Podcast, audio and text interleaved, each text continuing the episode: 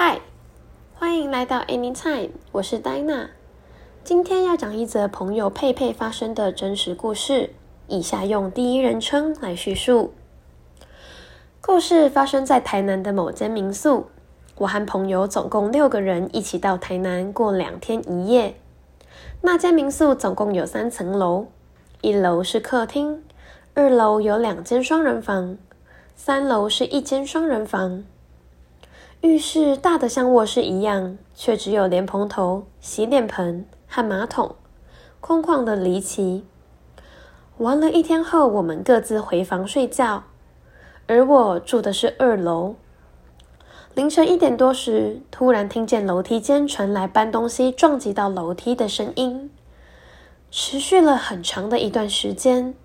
我吓得动也不敢动，因为离旁边的朋友有一段距离。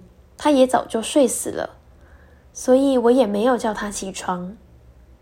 那为什么我会感到如此害怕呢？是因为我根本没有听到任何开门声，却听到有东西在搬运的声音，而且脚步声有点飘渺，不像是真的人走过去的感觉。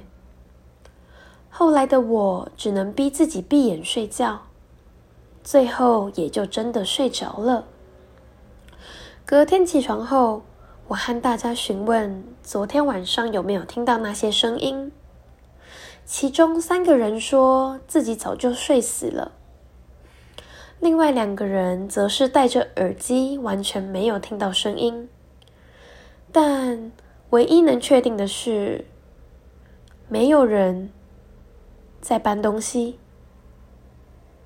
今天的故事到这里结束，我们下次见，拜拜。